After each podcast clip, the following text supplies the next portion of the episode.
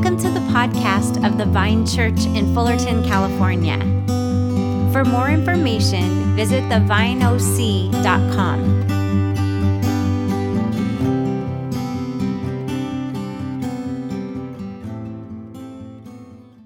In a uh, course that I am currently teaching right now at Fuller Seminary, we are looking just this week at the Christian practice of lament, which is really quite appropriate in this season of Lent. There are a number of psalms that are written for corporate lament and offer language for protesting to God against suffering. And, and there's also an entire Old Testament book called Lamentations, and that's devoted to the subject of lament. And yet, as most of my students attest, Christians and the churches they attend are not usually skilled at the practice of lament. We don't generally sing songs that would be characterized as lament, and, and except for funeral services, we don't usually lament together as a corporate act. Now, some would say it's because of a kind of extreme and rigid view of, of what's called God's sovereignty, which ends up being translated as a kind of fatalism that says God is going to do whatever God is going to do. And so lamenting is really just pointless. Of course, based on our, that argument, so is prayer. Now, others would suggest that our hesitance to lament comes out of fear that we are somehow offending God by protesting Him about what's come into our life, things that we think are, are painful things. And now, others might just say that lament's just kind of a downer, and we shouldn't have to feel sad when we come to church. Well, our text this morning from Genesis 18 shows Abraham to be only slightly hesitant to protest to God. He's respectful, but he's also persistent. And he's not even really bargaining.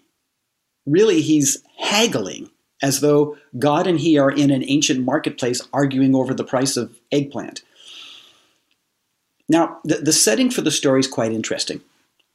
Uh, God has determined that Sodom is a thoroughly corrupt city and he's going to wipe it off the planet.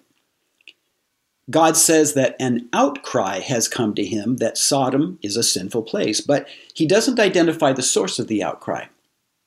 So we can just speculate. Were, were there people within the city of Sodom crying out to God? Well, if that's the case, then that would certainly validate Abraham's protest? Or were the people groups at Sodom's borders perhaps the source of the outcry? Sort of like people calling the police when a neighbor has a loud party late into the night. Well, either way, God has taken notice and appears to Abraham with his messengers, or perhaps we would call them his emissaries.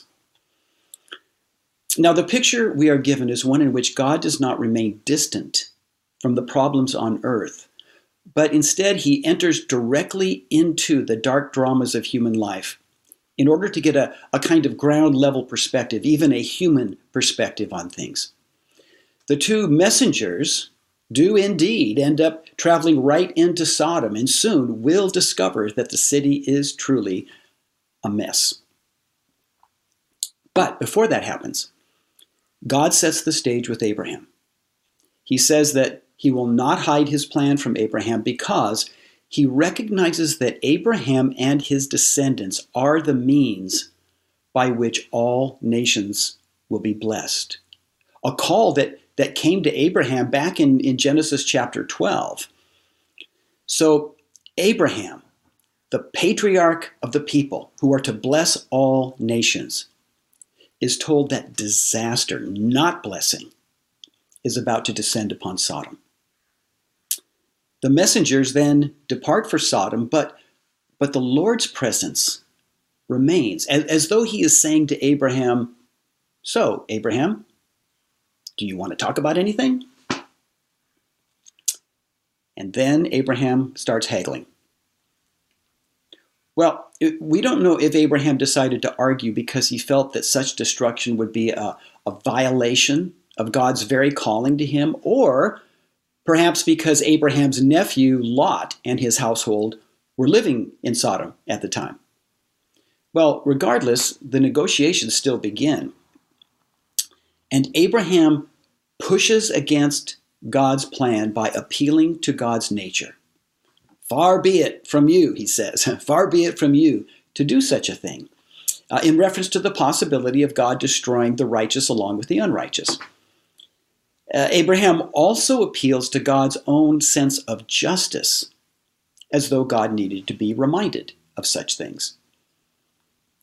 And God goes along with it all. And he gives in to each possibility of 50, 45, 40, 30, 20, and finally 10 righteous people for whom God would spare the city. But it isn't just that God would spare the city for the sake of just a few righteous people. God says that for their sake, he will forgive the city. The Hebrew word that we typically translate as forgive is a very commonly used word that means to carry. For the sake of a few righteous, God will not simply ignore the sin of Sodom, He will carry it, He will shoulder it on behalf of the people of that city, both the righteous and the unrighteous. Now, we should pause at this moment and consider what this means for a fellowship of believers, of followers of Jesus, of Christians, to be present and faithful in the midst of a community, in the midst of a city. Our presence is more than just a nice, quiet, religious thing. It's the presence of the righteous among the unrighteous, the faithful among the unfaithful, where God takes notice and carries the sins of the city. We ought to think about that for a while, even hearing in our minds the very echo of Jesus' voice when he cries out from the cross Father, forgive them, for they don't know what they're doing. Well, uh, there are several really stunning things that are happening in this story about Abraham and Sodom. First, God appears to be putting Abraham to a kind of test where he forces him to put on the mantle of being a blessing to all nations and then to be faced with the wholesale destruction of a lot of people. It's as though God is showing Abraham that to be a people of blessing is a very real thing and not some kind of abstract theological idea. And Abraham does well. When he sees the disaster coming, he stands in the gap for Sodom and he pleads their case to God. Second, Adam is faced with despair over this impending doom, one that could include his family members. And his protest to God reflects his concern over the lives of real human beings. And third, God is the one who sets the stage for Abraham's protest. It's as though God has invited Abraham to engage with him in a way that doesn't just accept a given outcome. There's a sense of intimacy in the exchange, not between equals, but as ones who have come to know each other in a very personal way. Abraham believes he knows something about God's character, and he doesn't see wholesale destruction of the righteous along with the unrighteous as being consistent with that character. If this was a test of Abraham's faithfulness to his calling, then he passed the test. You know, there's another test coming soon for Abraham. In that test, traditionally called the Akedah, or the binding of Isaac, Abraham isn't asked about his destiny as a blessing to the nations of the world. In this test, he is asked to sacrifice the child of promise, who is the first evidence of that destiny. The descendants of Abraham, the, the people of God, start with the child Isaac. What happens to the promise of God when that child is destroyed? Now, you probably know the story. It's found in Genesis chapter 22, just down the road a piece. God calls Abraham to take his son Isaac up to a mountain in an area called Moriah and sacrifice him, to kill him, and to do so as an offering to God. And so, in obedient response, Abraham sets out. But God supplies a ram at the last minute, sparing the life of Isaac, which appears to have been God's intention all along. Now, the, the, the two stories provide a very interesting contrast. In the first, Abraham argues with God over the fate of a lot of people he doesn't even know.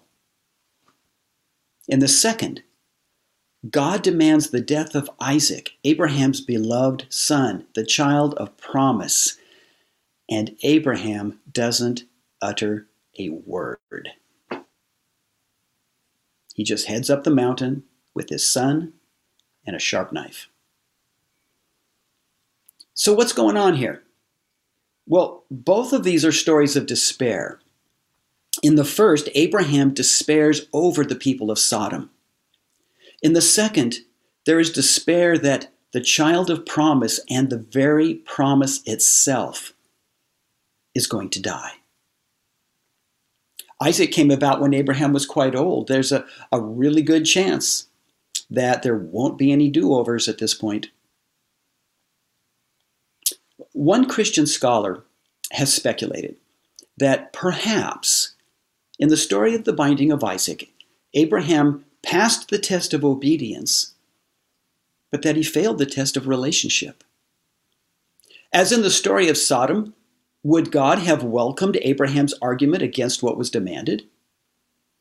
Was God inviting Abraham into a time of protest that Abraham failed to accept? For Abraham did despair override trust in God's faithfulness.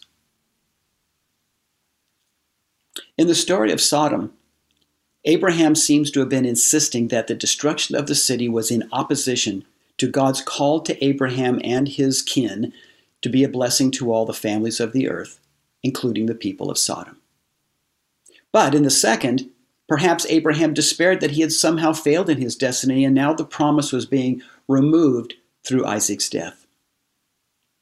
Now, now we can't really know for sure, but certainly despair was alive and well in both stories. What we see here is that God seems to be willing to accept the protests of his people, to hear their outcry, to test their relationship with him to the extent that he meets them at the mat like wrestlers in a competition. There's a familiar phrase that we Christians often use in prayer Your will be done. Now, we, we didn't make it up. It's given to us more than once in the Bible, and, and we say it each week when we recite the Lord's Prayer. In that prayer, it's a plea that what God wills, what He desires and intends, will come to pass in both heaven and earth. But then the prayer goes on to ask for daily provision, for forgiveness, for freedom from, from times of trial and deliverance from evil. Embracing God's will apparently doesn't mean that day to day things are a foregone conclusion and that such requests shouldn't be brought before God. Sometimes I think people attach your will be done to a prayer as though to say, Look, God, you're going to do whatever you're going to do, so just take my requests with a grain of salt because they probably won't make any difference anyway, given your will in that sense, it just seems like our prayers would bounce off of God's will, a will that we think is set in stone. And that may very well be a recipe for despair. Instead, the Bible gives us a lot of examples of how we are allowed to protest with God, even haggle with God when we feel that things are not right in the world in general or in our lives in particular. Listen, listen to these examples, these protests from the Psalms. Uh, here's one from Psalm 44 Rouse yourself. Why do you sleep, O Lord? Awake, do not cast us off forever. Why do you hide your face? Why do you forget our affliction and oppression? Or here's one from Psalm 60 Oh God, you have rejected us, broken our defenses. You have been angry. Now restore us. You have caused the land to quake. You have torn it open, repaired the cracks in it, for it is tottering. And of course, this familiar and plaintive cry from Psalm 79 How long, O Lord, will you be angry forever? In Scripture, the first response to despair is lament. And lament, as it is offered to us in the Psalms, is an act of worship. Without giving voice to suffering, despair takes root and doesn't allow for hope. It is in the protest, it is in the wrestling, it is in the, the haggling with God that we sort through everything, including our own distorted thinking, and we face off with the God of promise. Now, we see this in the Old Testament book of Lamentations when, after hearing words of suffering and despair over the destruction of Jerusalem, hope is rekindled through memory. Hear these words from Lamentations chapter 3. But this I call to mind, and therefore I have hope. The steadfast love of the Lord never ceases, His mercies never come to an end. They are new every morning. Great is your faithfulness. The Lord is my portion, says my soul. Therefore, I will hope in Him. Lately, I've been learning something about how, in a time that invites lament, memory infused with gratitude can dismantle despair and rekindle hope. In times of despair, we can look back on the times when we experienced God's faithfulness to us when we were going through difficulties. We can look back at relationships that have been broken and, and thank God for the times when love and friendship had been shared with those people. We can recall times of deep loss and remember God's healing touch in our lives. In reflecting on how we have experienced God's love and care in the past, we can look at our present circumstances and, even in the midst of lament, we can embrace hope. Abraham knew something about God. And his knowledge didn't just pop out of nowhere. Abraham had a history with God, even being known as the friend of God, and he had come to trust in God's character and faithfulness. In his protest against the, the destruction of Sodom, Abraham's memory of God's faithful presence fueled his willingness to confront God and lament the possible destruction of the city. I've been amazed as I've been reflecting on this story of Abraham's conversation with God. It's not just that God seems perfectly comfortable with Abraham's protests, but also that God is willing to forgive the people of the city, to carry the sins of the city if there are but a handful of faithful, righteous people living there. It, it's like a picture of the mission of the people of God, the mission of followers of Jesus to be present and faithful in a broken world where God is working to reconcile that world to himself, not counting their trespasses against them. In that sense, Abraham's laments and ours are what we might call missional outcries, in that they demonstrate our solidarity with the world and our devotion to the God whose mission is to redeem it. Lament becomes God's gift to us, and we voice it not only for ourselves, but also on behalf of the world. Right now, and really as in all times, there are plenty of reasons for despair in our world. We're still in the midst of a global pandemic. Millions in the United States are suffering under extreme weather conditions. There are reports of genocidal massacres in Ethiopia, uh, and, and any number of other disasters. Add to that our personal difficulties that often cause us to despair within the quiet of our own homes. How do we let go of that despair for ourselves and for the sake of the world? Maybe one way that we let go of despair is to allow our memories, even in the midst of lament, to rekindle our hope in God's faithfulness. The stories in our scriptures provide a history of faithful memories.